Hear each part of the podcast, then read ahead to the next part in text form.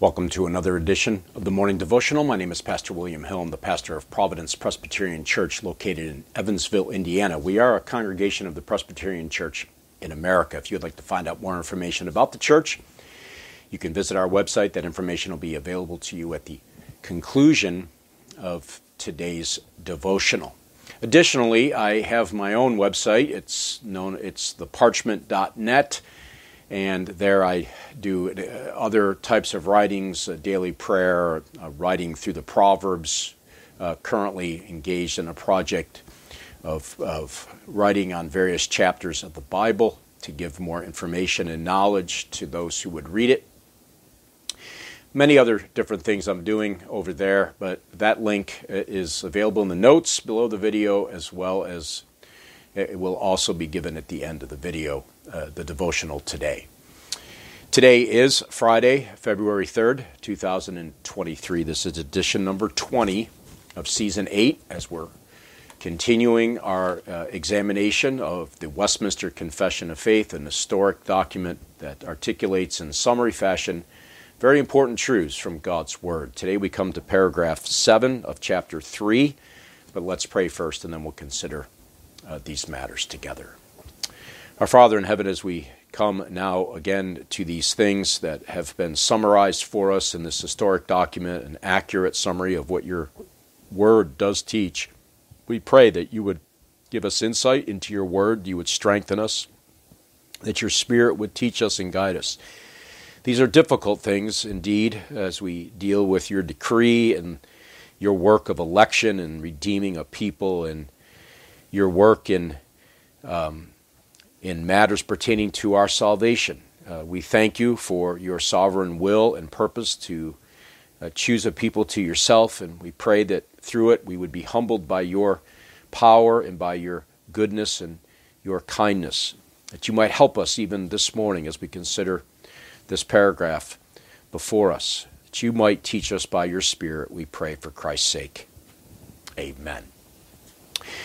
Well, in yesterday's edition, we looked at paragraph six. We looked uh, primarily at matters pertaining to the elect. That is to say, that God, in His sovereign good pleasure, from eternity past, has determined, has chosen in Christ who would be part of His his kingdom. And such, they are given the benefits of justification, adoption, sanctification. They are um, ultimately will be glorified. God per- continues to work in and through them for the sake of his Son, that he might persevere his people to the very end.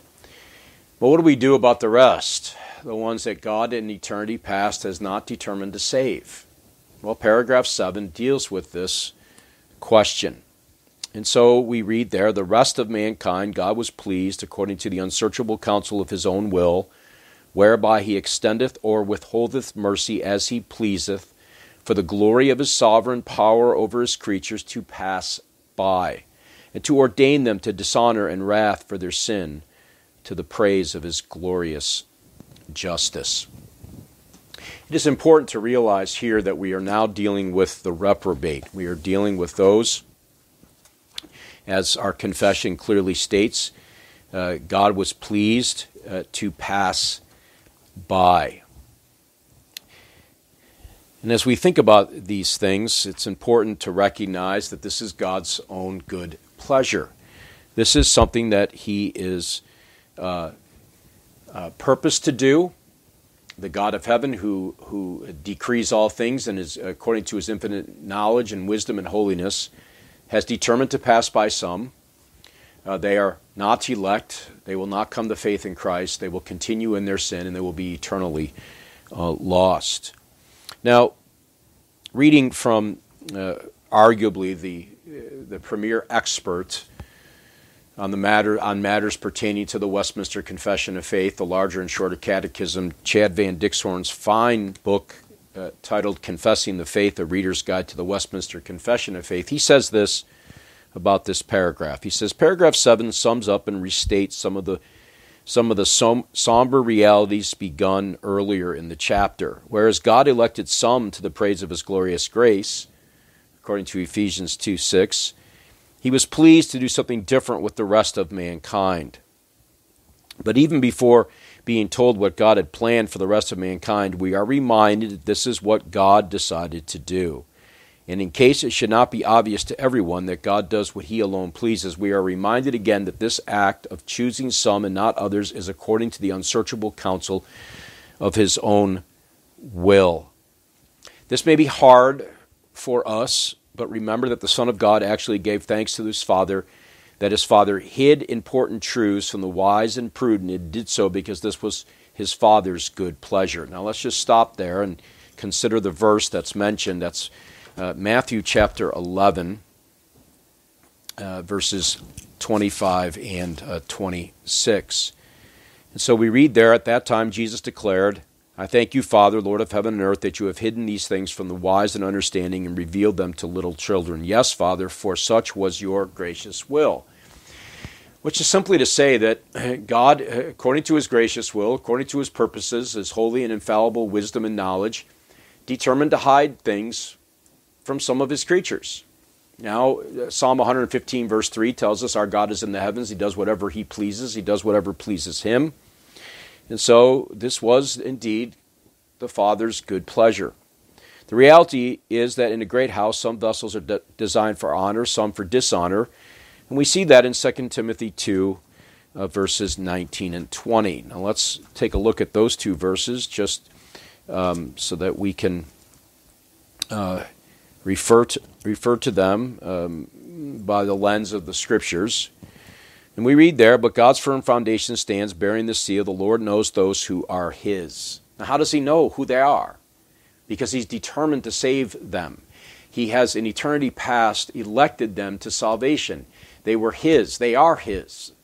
And through the means, as we saw in paragraph 6, through various means, as God has ordered them, um, they will indeed come to faith in Christ. But it goes on, and let everyone who names the name names the name of the Lord depart from iniquity. Now in a great house there are not only vessels of gold and silver, but also of wood and clay, some for honorable use, some for dishonor, dishonorable. And so, uh, lumped into all of humanity, there are those who have been elected from the foundation of the world to be redeemed by the Lord Jesus Christ, and there are those who have not been. The same is true in God's world. Some people, the, Van Dixhoorn goes on, the same is true in God's world. Some people are marked out for condemnation, Jude says, and they are godless men who ch- change the grace of our God into a license for immorality and deny Jesus Christ, our only sovereign and Lord. Ultimately, we cannot know who all these people are in this life. For we always have hope, and we know that the Lord is intent on saving many of the worst sinners, worst of sinners. Now, Nonetheless, we also know, as Peter tells us, that there are people who are appointed to stumble over the rock of our salvation. 1 Peter 2 8. Unbelievers and confused believers consider this to be reformed megalomania, but it is simply the teaching of Scripture, as Paul makes clear in Romans 9 whether persons or whole nations are in view, God extends or withholds mercy as he pleases for the glory of his sovereign power over his creatures. Now, there, uh, Van Dixhoorn is referencing the, the, the, proof text that's given to us in this paragraph, Romans chapter 9, beginning with verse uh, 17.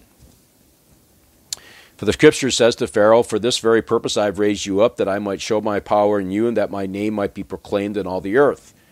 Now we know what happened to Pharaoh. He was judged severely by the hand of God. His heart was hardened. He hardened his own heart. His heart was hardened, and he refused to let the people go. Verse 18 So then he has mercy on whomever he wills, and he hardens whomever he wills. Reading on, you will say to me, then, why does he still find fault? And people will use this as an argument against this doctrine of predestination and the doctrine of foreordination of the reprobate. And they will say, well, it's not their fault then. Um, they, they, had no choice. They, they, they uh, they're like robots, and God, and so the matter was taken out of the hands of the creature. Well, the Apostle Paul anticipated this objection. You will say to me, Why does he still find fault? For who can resist his will? Well, that's a, you know, the question, the answer is in the question. Who can resist the will of God?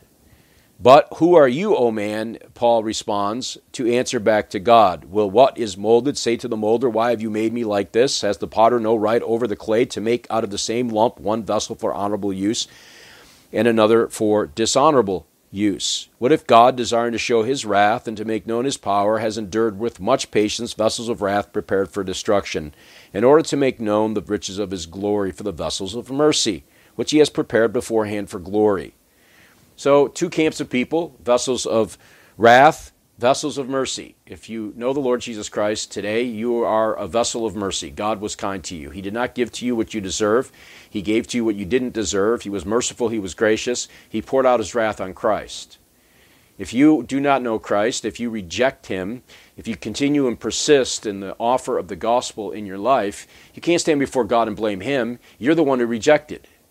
You can say, well, it's not my fault because God purposed to never save me anyway, so it's not my fault, but it is your fault because you're still a sinner and you're only receiving then, therefore, the due judgment that is yours. You're not receiving any more than is required, but you're not receiving any less either.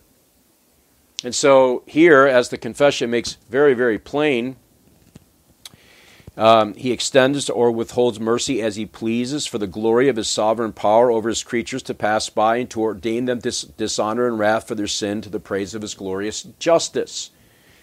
So, on one hand, God extends mercy and grace. On the other hand, he ex- extends justice. In both cases, he is not wrong. He is doing exactly what is consistent with his holy nature and purpose. Now, I grant you, it's a mystery. For we do not know who these people are. We will never know until glory who they are. This is what we know we call the invisible church. The visible church, of course, is what we see every every Lord's Day when people gather in sanctuaries all across the world and they worship God. We look around, we see people singing the same hymns, reading from the same Bible, hearing the same sermons. But we don't know with absolute certainty whether or not they're elect, whether or not they know Christ. That's why the gospel should be proclaimed from pulpits no matter what the circumstance is. No matter how well the pastor thinks he knows his people, he needs to put Christ in front of them all the time. And then, therefore, God and God the Holy Spirit will apply that to the elect. But there's an outward call that comes to even the non elect to hear the gospel and repent and believe. It is a command repent and believe the gospel. And so they can't stand before God and say, It's not my fault. It is your fault because you are a sinner and you are only receiving exactly what you deserve. It's just like when you go to work every week and you get paid. You get what you earned. You don't get more than you earned unless your boss is very gracious. And if he does give you more than you earned, that's an act of grace. It is an act of merit. And so it's only just for your boss to pay you what you've contracted to be paid. But if he were to give you 10 times more than you earned, that would be an act of grace and mercy, giving to you what you don't deserve. And so, on one hand, God gives to sinners what they don't deserve. He gives them Christ, and in Christ they are redeemed and saved and justified, adopted, sanctified, glorified.